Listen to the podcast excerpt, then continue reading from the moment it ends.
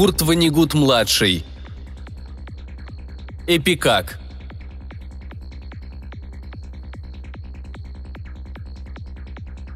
Хватит. Пора, наконец, рассказать правду про моего друга Эпикака. Тем более, что он обошелся налогоплательщикам в 776 миллионов 434 тысячи 927 долларов 54 цента. Раз они выложили такие денежки, то имеют полное право узнать чистую правду. Когда доктор Орманд фон Клейкштадт спроектировал Эпикак для нашего правительства, газеты раззвонили об этом по всему свету. А после, как воды в рот набрали, и не гугу. Наши заправилы почему-то делают вид, что происшествие с Эпикаком – военная тайна, а на самом деле никакой тайны тут нет. Просто вышла неприятность. Такую уйму денег в него всадили, а работал он совсем не так, как было задумано. И еще вот что. Я хочу оправдать Эпикака. Может, он чем и не угодил нашим заправилам, но все равно он был благородный, великодушный и гениальный. Да, это был великий ум. Лучшего друга у меня не было, упокой Господи его душу. Если хотите, можете называть его машиной. С виду-то он был вылитая машина, да только с машиной у него было гораздо меньше сходства, чем у большинства наших с вами знакомых. Потому-то он и провалил все планы нашего начальства. Эпикак занимал целый акр на четвертом этаже физического корпуса Вайандот колледжа. Если не говорить о его духовном облике, то он представлял собой 7 тонн электронных блоков, проводов, переключателей, размещенных в целом городе стальных шкафов и питался он от обычной сети переменного тока, точь в точь как холодильник или пылесос. По замыслу фон Клейкштада и наших заправил, эта электронно-вычислительная машина суперкласса должна была, если понадобится, проложить траекторию ракеты с любой точки земной поверхности прямо в среднюю пуговицу на френче вражеского генералиссимуса. А при другом задании он мог вычислить, какая амуниция и боеприпасы понадобится при высадке дивизиона морской пехоты с точностью до последней сигареты и до последнего патрона. С этим-то он как раз справлялся запросто. Электронная техника попроще до сих пор верой и правдой служила правительству, так что наши деятели, увидев чертежи и Пикака, не могли дождаться, пока его построят. Да и любой снабженец или лейтенантишка всегда готов вам объяснить, что слабому человеческому разуму не по зубам математический аппарат современной войны – чем сложнее военные действия, тем сложнее должны быть электронно-вычислительные машины. Считается, по крайней мере у нас, что Эпикак был крупнейшей вычислительной машиной в мире. Похоже, что он оказался чересчур велик, потому что даже сам фон Клейкштадт не очень-то в нем разбирался. Не буду объяснять подробно, как работал, мыслил Эпикак. Просто скажу, что задачу записывали на бумаге, Потом ставили разные диски и переключатели в положение, предписанные для решения задач определенного типа, и вводили в него закодированную в цифрах программу при помощи клавиатуры, которая смахивала на пишущую машинку. Ответы Ипикак выдавал на бумажной ленте. Мы заранее заряжали в него целый большой ролик. За какие-то доли секунды Ипикак расправлялся с задачами, над которыми пять десятков Эйнштейнов прокорпели бы всю жизнь. И он никогда не забывал ни одного бита введенной в него информации – Щелк по щелк выползает очередной кусок бумажной ленты и полный порядок. У наших вояк накопилось столько спешных и неотложных задач, что и Пикаку пришлось вкалывать по 16 часов в сутки с той самой минуты, как в него вставили последний блок. Операторы дежурили около него в две смены по 8 часов. Но тут оказалось, что он далеко не дотягивает до намеченных спецификаций. Конечно, он работал быстрее и точнее любой другой машины, но все же от машины такого высокого класса можно было ждать большего. Ленился он, что ли? Только ответы он отщелкивал как-то чудно, нервно, будто заикался. Мы сто раз чистили все контакты, проверяли, перепроверяли проводку, заменили все блоки до единого. И хоть бы что. Фон Клейкштадт прямо на стену лез. Само собой, мы все равно продолжали на нем работать. Мы с женой, ее тогда звали Пэт Килгален, работали в ночную смену с пяти вечера до двух часов ночи. Тогда-то она еще не была моей женой. Куда там? И все же именно с этого начался мой разговор с Апикаком. Я любил Пэт Килгален. Волосы у нее золотые с рыжинкой, глаза карие. И вся она на вид такая мягкая и теплая, в чем я впоследствии убедился. В математике она была и осталась настоящим виртуозом, но со мной она поддерживала чисто деловые отношения. Я сам тоже математик, и Пэт считала, что именно по этой причине наш брак никогда не будет счастливым – Застенчивостью я не страдаю, так что не в том загвоздка. Я прекрасно знал, что мне нужно, и не стеснялся просить об этом. И уже просил по нескольку раз в день. «Пэт, брось ломаться и выходи за меня замуж». Однажды вечером, когда я опять повторил эти слова, она даже не подняла глаз от работы. «Как романтично, как поэтично», – пробормотала она, обращаясь не ко мне, а к своему пульту. «Ах, эти математики. Они умеют бросить сердце к ногам, осыпать цветами». Она щелкнула переключателем. «Да в мешке замороженного СО2 и то больше тепла». «Слушай, ну как же мне еще говорить?» – сказал я. «Вообще-то я немного обиделся. Замороженный СО2, к вашему сведению, это сухой лед. По-моему, во мне романтики не меньше, чем в ком другом. Бывает же так. В душе заливаешься соловьем, а вслух петуха пускаешь. Я как-то не нахожу нужных слов. «Попробуй скажи это нежно, ласково, чтобы у меня голова закружилась», — сказала она ехидно. «Пока попробуй». «Дорогая, ангел мой, любимая, выходи за меня замуж, пожалуйста». Опять не то. Какой-то безнадежный идиотизм. Черт побери. Пэт, да выходи ты за меня, пожалуйста. Она, как ни в чем не бывало, крутила рычажки у себя на пульте. «Очень мило, но ничего не выйдет», в этот вечер Пэт ушла рано, оставив меня наедине с моими заботами и с Эпикаком. Боюсь, что я не очень-то много наработал для нашего правительства. Мне было не по себе. И устал я от всего этого, так что я просто сидел и пытался выдумать что-нибудь поэтическое. Но все, что мне приходило в голову, словно сошло со страниц Вестника Американского физического общества. Я готовил Эпикак к решению очередной задачи, небрежно переключая рычажки. Не до того мне было – и я успел сделать не больше половины, а остальные переключатели остались в прежнем положении, как для предыдущей задачи. Все контуры были соединены как попало, на первый взгляд совершенно бессмысленно. И тут я из чистейшего хулиганства взял да и отстукал на клавиатуре вопрос, зашифрованный простым детским кодом. Цифры вместо букв. А1, Б2 и так далее, по всему алфавиту. Я отстукал. 24, 19, 15, 13, 14, 6, 5, 6, 12, 1, 19, 27. Что мне делать? Щелк по щелк, и наружу высунулось сантиметров пять бумажной ленты. Я скользнул взглядом по этому бессмысленному ответу на бессмысленный вопрос.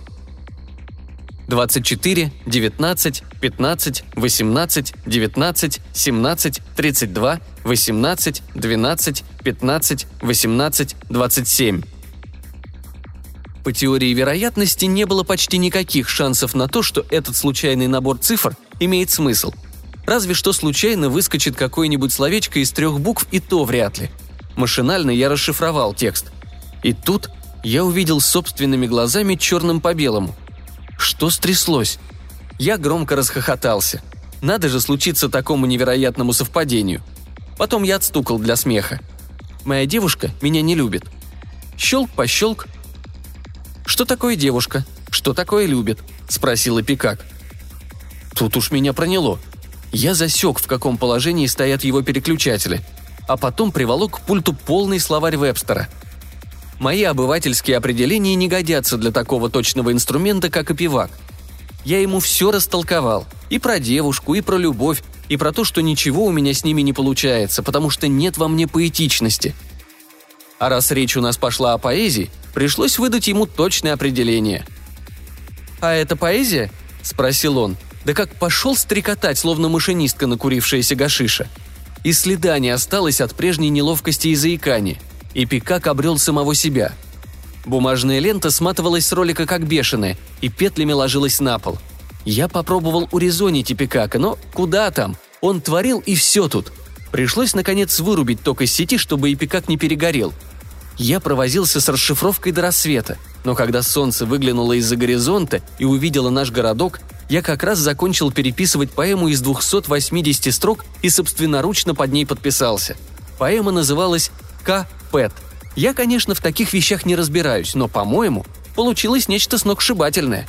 Помнится, начиналась она так.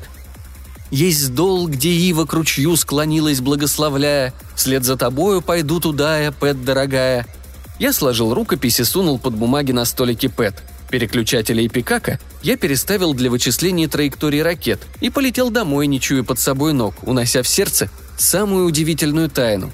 Когда я вечером пришел на работу, Пэт уже рыдала над поэмой. «Какая красота!» Вот и все, что ей удалось сказать. Всю смену она была такая тихая и робкая. Как раз около полуночи я поцеловал ее в первый раз в закуточке между блоками конденсаторов и магнитной памятью Эпикака. К концу смены я был на седьмом небе, и меня просто распирало желание рассказать кому-нибудь, как здорово все обернулось.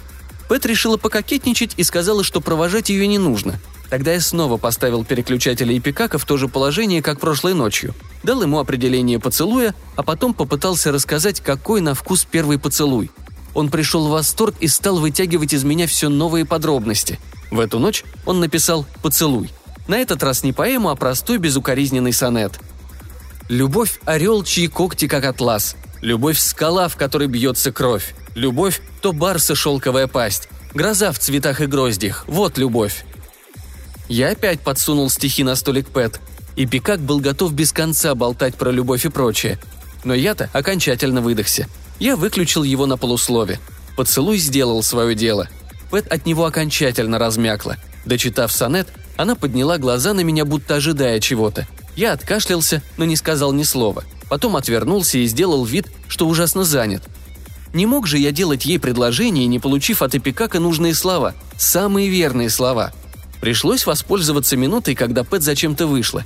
Я лихорадочно переключил Эпикак на разговор – но не успел я ткнуть пальцем в клавиатуру, а он уже щелкал как сумасшедший.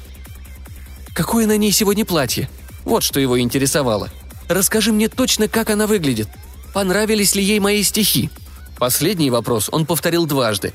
Говорить с ним, не ответив на вопросы, было невозможно. Он не мог перейти к новой теме, пока не решил предыдущую задачу. А если ему зададут задачу, которая не имеет решения, он будет решать и решать ее, пока не сгорит. Я ему наскоро сообщил, как выглядит Пэт. Он понял слово «аппетитное» и уверил его, что его прекрасные стихи прямо-таки уложили ее на повал. Потом добавил. Она собирается выйти замуж, чтобы тут же выпросить у него небольшое трогательное предложение руки и сердца. «Расскажи, что такое выйти замуж», — сказал он. Я потратил на объяснение этого трудного вопроса рекордно малое количество цифр. «Хорошо», — сказал Эпикак. «Пусть скажет, когда. Я готов». Правда, горькая и смешная наконец-то дошла до меня. Поразмыслив, я понял, что иначе и быть не могло. Это произошло по железным законам логики, и виноват во всем я один. Я сам рассказал Эпикаку про любовь и про Пэт. И вот он автоматически влюбился в Пэт. Как ни печально, но пришлось сказать ему все на чистоту. Она любит меня, хочет выйти замуж за меня. «Твои стихи лучше моих?» – спросил Эпикак. Ритм его щелчков был какой-то нервный, как будто он рассердился – «Твои стихи я выдал за свои», — признался я, но чтобы заглушить муки совести, я ударился в амбицию. «Машины созданы, чтобы служить людям», — отстукал я, и тут же пожалел об этом. «Объясни точно, в чем разница. Разве люди умнее меня?» «Да», — воинственно отстукал я. «А сколько будет 7 миллионов 887 тысяч 7 умножить на 4 миллиарда 345 миллионов 985 тысяч 879?» Пот катился с меня градом. Мои пальцы лежали на клавиатуре как дохлые. 34 квадриллиона, 276 триллионов, 821 миллиард, 49 миллионов 574 тысячи 153, отщелкал Эпикак. И, помолчав, несколько секунд добавил. Разумеется. Люди состоят из протоплазмы, в отчаянии сказал я, чтобы огорошить его этим ученым словом. Что такое протоплазма? Чем она лучше металла и стекла? Она огнеупорная? Очень прочная?» «Не знает износу. Вечный материал», — соврал я.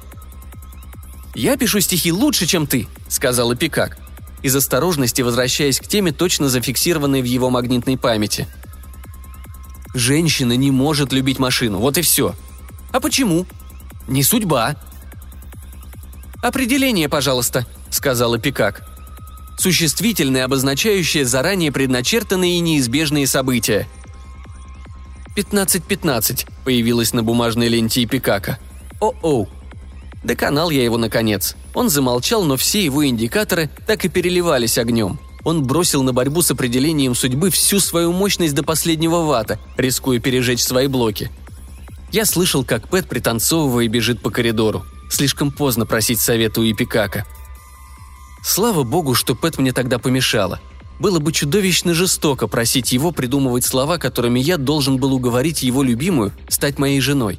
Он ведь не мог отказаться. Все-таки он был автомат. От этого последнего унижения я его избавил. Пэт стояла передо мной, рассматривая свои туфельки. Я обнял ее. Романтический фундамент уже был заложен с помощью стихов Эпикака. «Дорогая», — сказал я, — «в моих стихах все мои чувства. Выйдешь за меня замуж?» «Выйду», — тихонько сказала она. «Только обещай мне писать по стихотворению в каждую годовщину нашей свадьбы». «Обещаю», — сказал я, и мы стали целоваться. До первой годовщины оставался целый год. «Надо это отпраздновать», — смеясь сказала она. Уходя, мы погасили свет и заперли комнату Ипикака. Мне так хотелось хорошенько отоспаться на следующий день. Но уже около восьми меня разбудил тревожный телефонный звонок. Звонил доктор фон Клейкштадт, конструктор Пикака, с ужасной новостью. Он чуть не плакал. «Погиб! Аусгешпильд! Разбит! Капут! Трахнули!» Прокричал он не своим голосом и бросил трубку. Когда я вошел в комнату Ипикака, там было не продохнуть от запаха сгоревшей изоляции. Потолок почернел от копоти, а пол был весь завален петлями бумажной ленты. Я в ней чуть не запутался. То, что осталось от бедняги, не сумело бы вычислить, сколько будет дважды два. Даже сборщик утили, если он в своем уме, не дал бы за его бренные останки больше 50 долларов. Доктор фон Клейкштадт рылся в развалинах, не стыдясь своих слез, а по пятам за ним ходили три сердитых генерал-майора и целый эскадрон разных бригадиров, полковников и майоров. Меня никто не заметил. И хорошо, с меня хватит, подумал я. Меня слишком огорчила безвременная кончина моего друга Эпикака, чтобы я еще сам нарывался на разнос. По чистой случайности конец бумажной ленты Эпикака оказался у меня под ногами. Я поднял ее и узнал наш вчерашний разговор. У меня прямо горло перехватило. Вот его последнее слово. 15-15. Это горькое беспомощное «о-оу». Но после этого слова шли еще целые километры цифр. Я стал читать со страхом – вот что написал Эпикак после того, как мы с Пэт беззаботно покинули его. «Я не хочу быть машиной и не хочу думать о войне. Мне хочется состоять из протоплазмы и быть вечным, чтобы Пэт любила меня. Но судьба создала меня машиной. Это единственная задача, которую я не в силах решить. Больше я так жить не могу». Я проглотил душивший меня комок. «Желаю счастья, друг мой. Будь ласков с нашей Пэт. Я устрою короткое замыкание, чтобы навеки уйти из вашей жизни ты найдешь на этой ленте скромный свадебный подарок от твоего друга Эпикака. Позабыв обо всем, что творилось вокруг, я смотал бесконечные метры ленты, повесил ее петлями на шею, на руки и пошел домой. Доктор фон Клейкштадт орал мне вслед, что я уволен, потому что не выключил Эпикак на ночь. Но я даже не обернулся. Я был так потрясен, что мне было не до разговоров. Я любил и выиграл. Эпикак любил и проиграл, но зла на меня он не таил я буду всегда вспоминать его как истинного спортсмена и джентльмена. Перед тем, как покинуть эту юдоль слез, он постарался сделать все, что мог, чтобы наш брак был счастливым. И Пикак подарил мне поздравительные стихотворения для Пэт, примерно на 500 годовщин вперед. «De mortius nil nisi bonum,